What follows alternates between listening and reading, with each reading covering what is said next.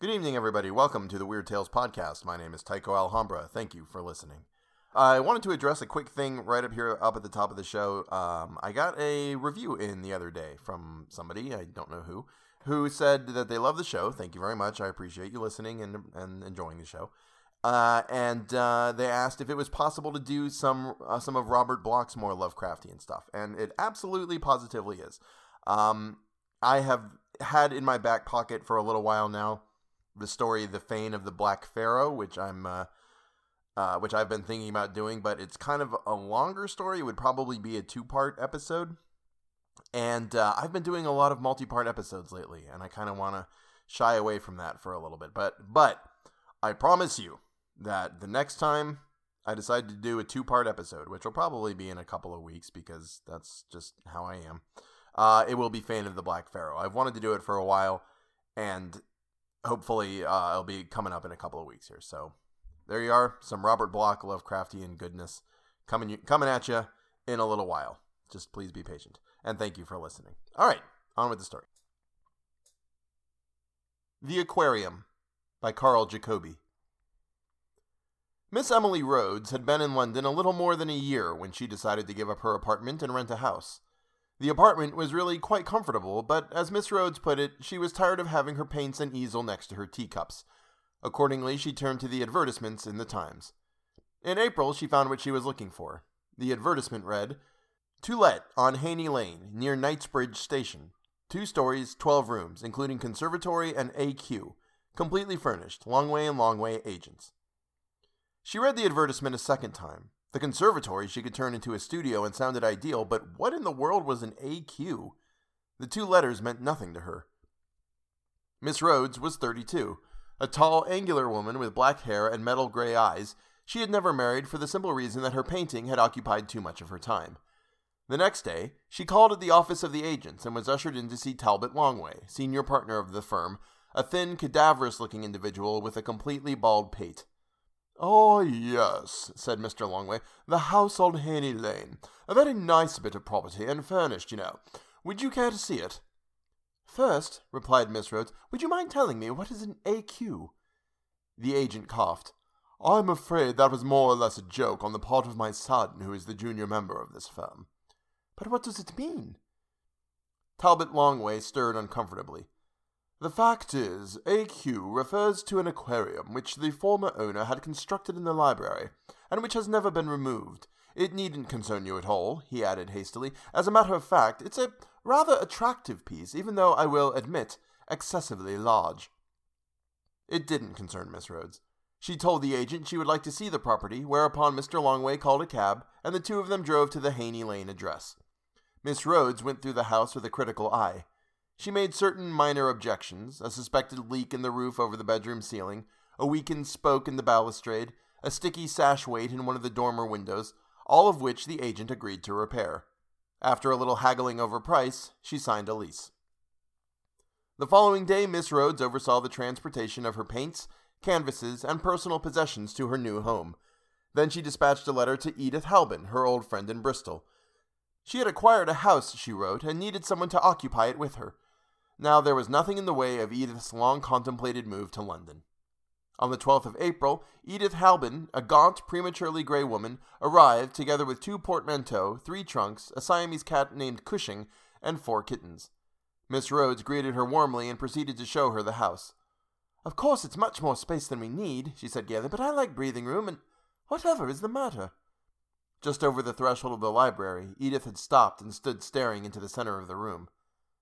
What is that? she asked.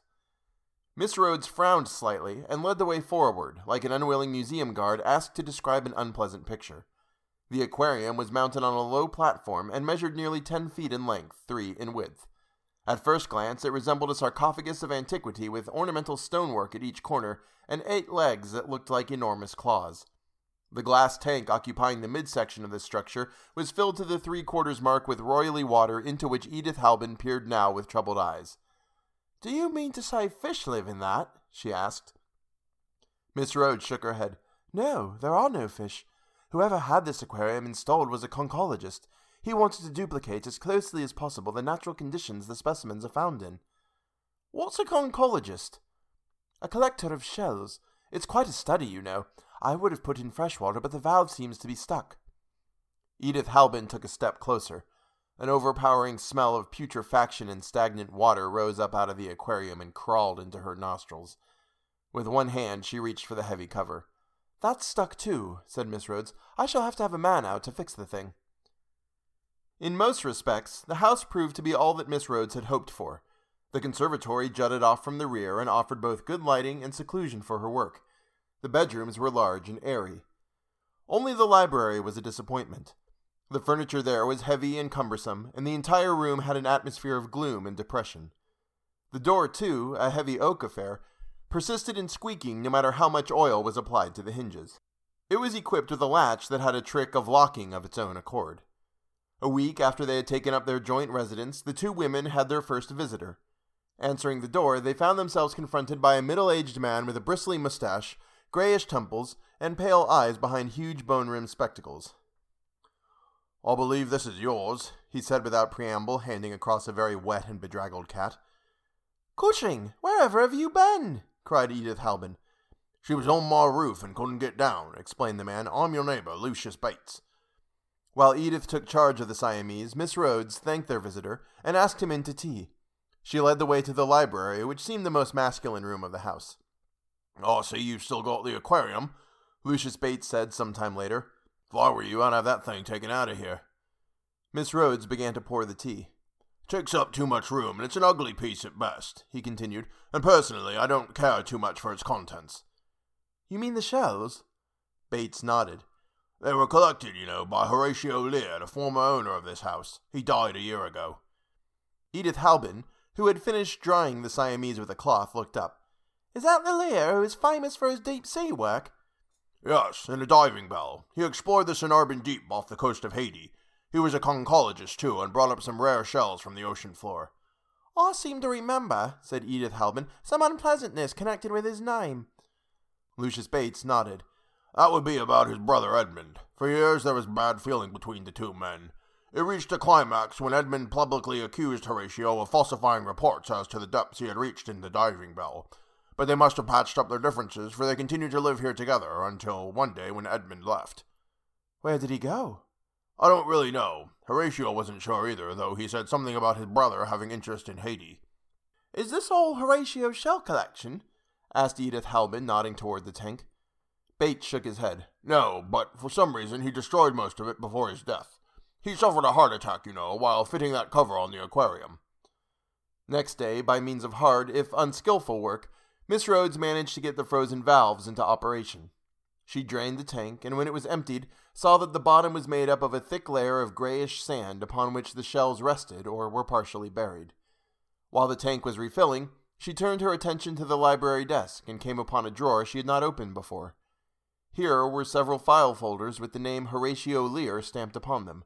One contained a chart labeled Caribbean Area Subdivision Sonarbin Deep, there were other charts, many of them illustrated with pen and ink drawings of marine shell life. As Miss Rhodes looked through these papers, a desire to know more about the subject seized her. Across the room, in a tiny alcove off the library proper, Cushing, the Siamese, lay on a pillow surrounded by her kittens and watched through slitted eyes. Presumably, the alcove above had been built for bookbinding, cataloging, and other related tasks, but when Edith had seen it, she decided it was the place for her pet. By carefully comparing some of the smaller shells from the tank with the illustrations on the charts, Miss Rhodes was able to catalog a dozen or more specimens, including a rare bluish Stimpson's colus, a deep water Celeriella obscura, an albino queen conch, and a Caribbean vase. Then she began to read from a typewritten paper which she found in another file folder. The manuscript seemed to be a hodgepodge of deep water scientific observations and autobiographical remarks. As she continued to read, a feeling of detachment and unease slowly stole over her. Her first impression was that Lear had been a very erudite man, completely absorbed in his work. But when she came upon several vitriolic notations concerning his brother Edmund, her admiration changed to a feeling of repugnance. Miss Rhodes went to bed that night, her head filled with unpleasant thoughts. What sort of man was this who was so obsessed with anger for his own kin that he would violate the ethics of his profession by burying his soul in a paper ostensibly devoted to science? Moreover, his hatred seemed to have no greater motive than Edmund's refusal to accept Horatio's theory concerning some forms of deep marine life. What that theory was, was not explained. Miss Rhodes tossed restlessly, finally dozed off. About two in the morning, something awakened her.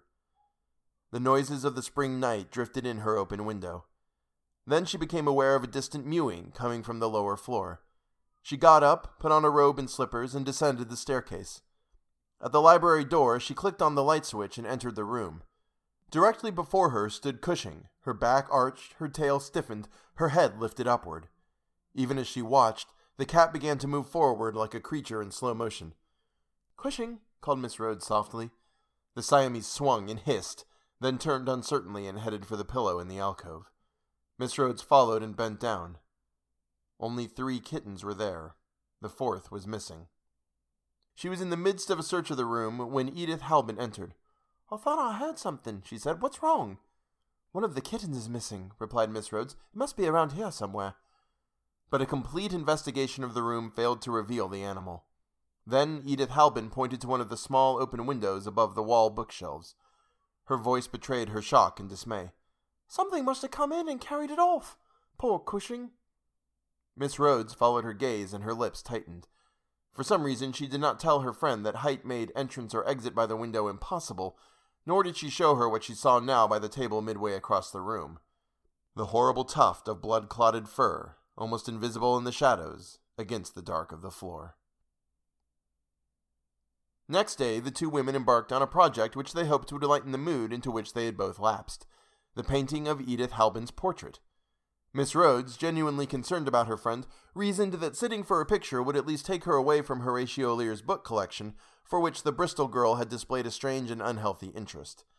To Miss Rhodes, everything about the collection was unhealthy, from the ancient moldering covers to the quasi factual, half mystical content steeped in folklore and superstition. There was, for example, a copy of Gantley's Hydrophinae, containing some of the most hideous and horrible illustrations she had ever seen. There was a first edition of Dwellers in the Depths by Gaston Lefay, who, the foreword stated quite blandly, had died insane. And there was a pirated manuscript of the German Unter-Zee Kulten, all copies of which had supposedly been destroyed in the 17th century. It was the cumulative effect these books had upon Edith Halbin that worried Miss Rhodes. She herself had spent an hour with the volumes and had come away all but overwhelmed with loathing and shattered nerves. But perhaps the portrait would change all that. Against her better judgment, Miss Rhodes consented to Edith's request that she do the portrait against the background of the aquarium. Try though she would, however, to keep the likeness of the container of shells subdued, it persisted by some trick of pigment or brushstroke in standing forth in parallel importance to the figure in the painting. Moreover, the effect of water in the tank was not at all realistic. A heavy shadow was concentrated here which no amount of reworking seemed able to lighten. After two weeks, the portrait was done. Seeking relief from the finished task, Miss Rhodes strolled into the little yard behind the house, unmindful of the mizzling rain that dripped from a leaden sky. Presently, she became aware of a man on a stepladder on the adjoining property. It was Lucius Bates. She crossed over and bade him good morning. But a wet, gloomy one, he said, resting his saw on the branch of the plane tree he had been trimming. Seems one bad day follows another. They exchanged idle talk. You still haven't got rid of that stone monstrosity, I see, he said. Monstrosity? Oh, you mean the aquarium. But why? Bates adjusted his oversized spectacles. You have a rather nice library. That oversized tank is out of taste. I've often wondered why Horatio put it there in the first place. Presumably because it was close to his place of work. Fiddlesticks! I should think a dry table would have been as good a place to keep his shell specimens on. But then Horatio was a little touched. Miss Rhodes was going to mention Lear's queer papers and books when she thought better of it. Instead, she said, In what way? Touched, I mean. Bates smiled slightly. Well, for one thing, his pet theory about a form of undersea life. He had some wild idea that somewhere in the unplumbed ocean depths there exists a highly developed kind of mollusk capable of emulating certain characteristics of those life forms it devours. That was his original theory. In later years, he apparently cloaked it with a pattern of demonology and what amounted to a modern adaptation of prehistoric superstition and folklore.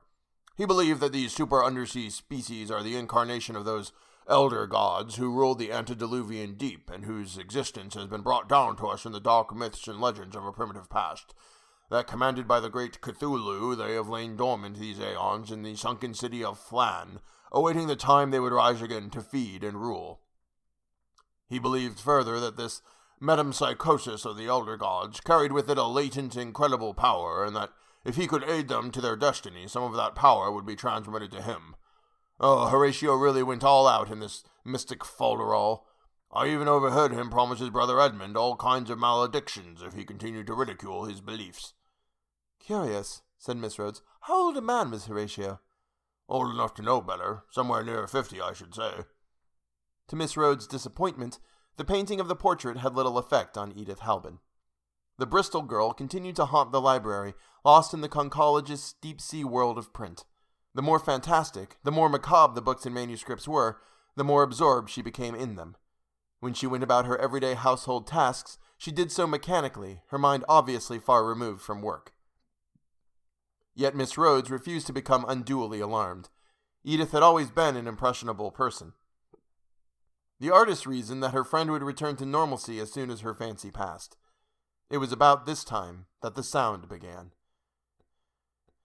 It began as a subdued murmur, with only her vague awareness at first, so low that she took it to be another manifestation of the high blood pressure which had mildly troubled her for some time. Day by day it continued sporadically, now growing, now lessening in intensity. At times it would be gone, and she thought with relief she was rid of it. Then it would return, louder and more persistent than before. When she asked Edith if she had heard anything unusual, the Bristol girl only looked blank. The physician in Harley Street she finally consulted gave her a routine examination. I can find nothing wrong with you, he said. The auditory canals seem normal in all respects. A murmuring sound, you say? Miss Rhodes nodded. Yes, a low throbbing, as if, well, as if a large hollow shell were placed against the ear and held there. He looked a little puzzled, went into vague discourse on psychosomatic symptoms, and ended by prescribing a mild sedative. April slipped into May. The sound continued, and Miss Rhodes' companion grew more restive. She became careless in her dress and forgetful in her speech. What was worse, she took to sleepwalking. On three successive nights, Miss Rhodes, always a light sleeper, was awakened by the sound of steps on the uncarpeted floor of the outer corridor. The last night, tiptoeing to her door, she had seen Edith walk slowly, stiffly past, and with robot like movements descend the staircase to the ground floor. At the entrance of the library, in the dim glow of the nightlight, she paused a moment before entering. Miss Rhodes stood by her door hesitantly. She had read somewhere that to awaken a somnambulist in the midst of his meandering might induce shock. Nevertheless, she couldn't let her friend move about in this condition at random. She hurried down the stairs. The library was in total darkness, but when she switched on the light, the sight she saw held her rigid for an instant. Edith had drawn up a chair in the middle of the room and sat there, stiffly erect, staring at the aquarium. Her hands hung at her sides. Her head was slightly tilted downward like a bird watching. There was something quietly horrible about the taut posture, her sightless concentration. Miss Rhodes touched her on the shoulder. She said gently, You must have dozed off. I told you not to read so much. Come to bed. It was a curious fact that the sleepwalking incident marked the end of that chain of events which had so disturbed Miss Rhodes. As if by magic, Edith roused herself from the mood which had gripped her since coming to this house. And, as if by magic too, the murmuring sound dwindled and finally passed away. The very weather underwent a change, overcast days giving way to those of brightest sunshine. Yet deep within Miss Rhodes was the conviction that it was the pause before the storm. On the night of the 19th of May, she was working in the conservatory studio doing a new painting. For an hour, Edith had silently watched her friend wield her brushes. Then she rose to her feet. I have some letters to write, she said. Miss Rhodes nodded, absorbed in her work. Across on the far wall, the pendulum clock pushed its ticks through the quiet. The air was sultry. Outside, a light rain was beginning to fall, and the smell of wet earth drifted through the open window. The painting, a still life, was going well, far better than the portrait of Edith, and Miss Rhodes worked with enthusiasm. Perhaps a half hour passed before she became conscious of the silence of the house. Silence pervaded the conservatory like a living entity through which the faint hushing of her brushstrokes sounded unnaturally loud. Frowning a little, she went to the connecting door and stood there listening. There was no sound in the house, no creaking of a chair, no rustling of a paper, nothing. A little chill of unease began to move up her spine. Edith, she called hesitantly, are you all right? Her voice went bounding down the corridor to stir up a fusillade of echoes, but brought no reply. Miss Rhodes put down her brush and palette and headed for the library. She reached the entrance and halted uncertainly. The door was locked. She knocked on the panel. Edith, she called, let me in. The same ringing silence answered her. Again she pounded on the door. Edith, why don't you answer? Her unease gave way to alarm. She turned and ran down the corridor to the kitchen where a master key hung from a hook on the wall. A moment later, she had unlocked the library door and entered the room. At first glance, she thought the room was empty. Her eyes lowered to the floor, and she advanced several steps. For a long moment she stood there looking for a long moment she stood there looking down. A dribble of saliva ran from a corner of her mouth. Then she turned very quietly and left the room. The rain, coming down harder, wrapped itself about her as she went out the door and down the outside steps to the street. She walked down Haney Lane to Brompton Road, heading southeast toward Embankment. She moved into Basil Street and followed Basil into Walton, threading her way blindly through the night traffic, unaware of her surroundings, not knowing where she was or where she was going. She entered Pont Street, and as she went on, she saw again in her mind's eye what she had seen in the library, the sight which would live forever in her memory. The body of Edith Halbin lying limp upon the floor, a body that was all but unrecognizable, because the head and face had been partially devoured. And the aquarium, that no longer showed a milky gray solution, was now a sickening pink. And most hideous of all, the marks on the floor, the still wet red convolutions extending from the aquarium to the body of Edith Halbin, and from there back to the tank again. Marks that might have been made by some crawling thing satiated and slobbered with blood. Miss Rhodes came into Cadogan Square. Here she suddenly stopped, threw back her head, and screamed.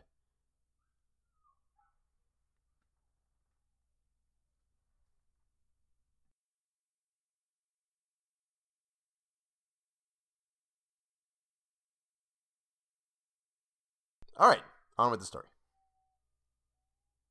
What the hell was that? There was like some really weird noise outside my window. It was like a and I think it was like a dog howling, but I've never heard a dog howl like that before. I don't even know if it came up on the recording. Probably it didn't. Okay. Violate the ethics of his profession by burying his soul in a paper ostensibly devoted to science. And the dog is back. The dog stopped for a little while, but now he's back.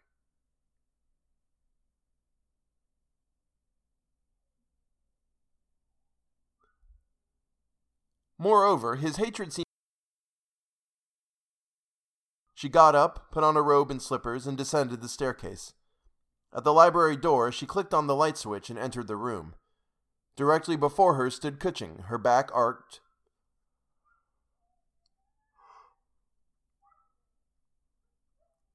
I don't know if you can hear that dog or not. I really hope not, because I don't want to have to re record this entire thing.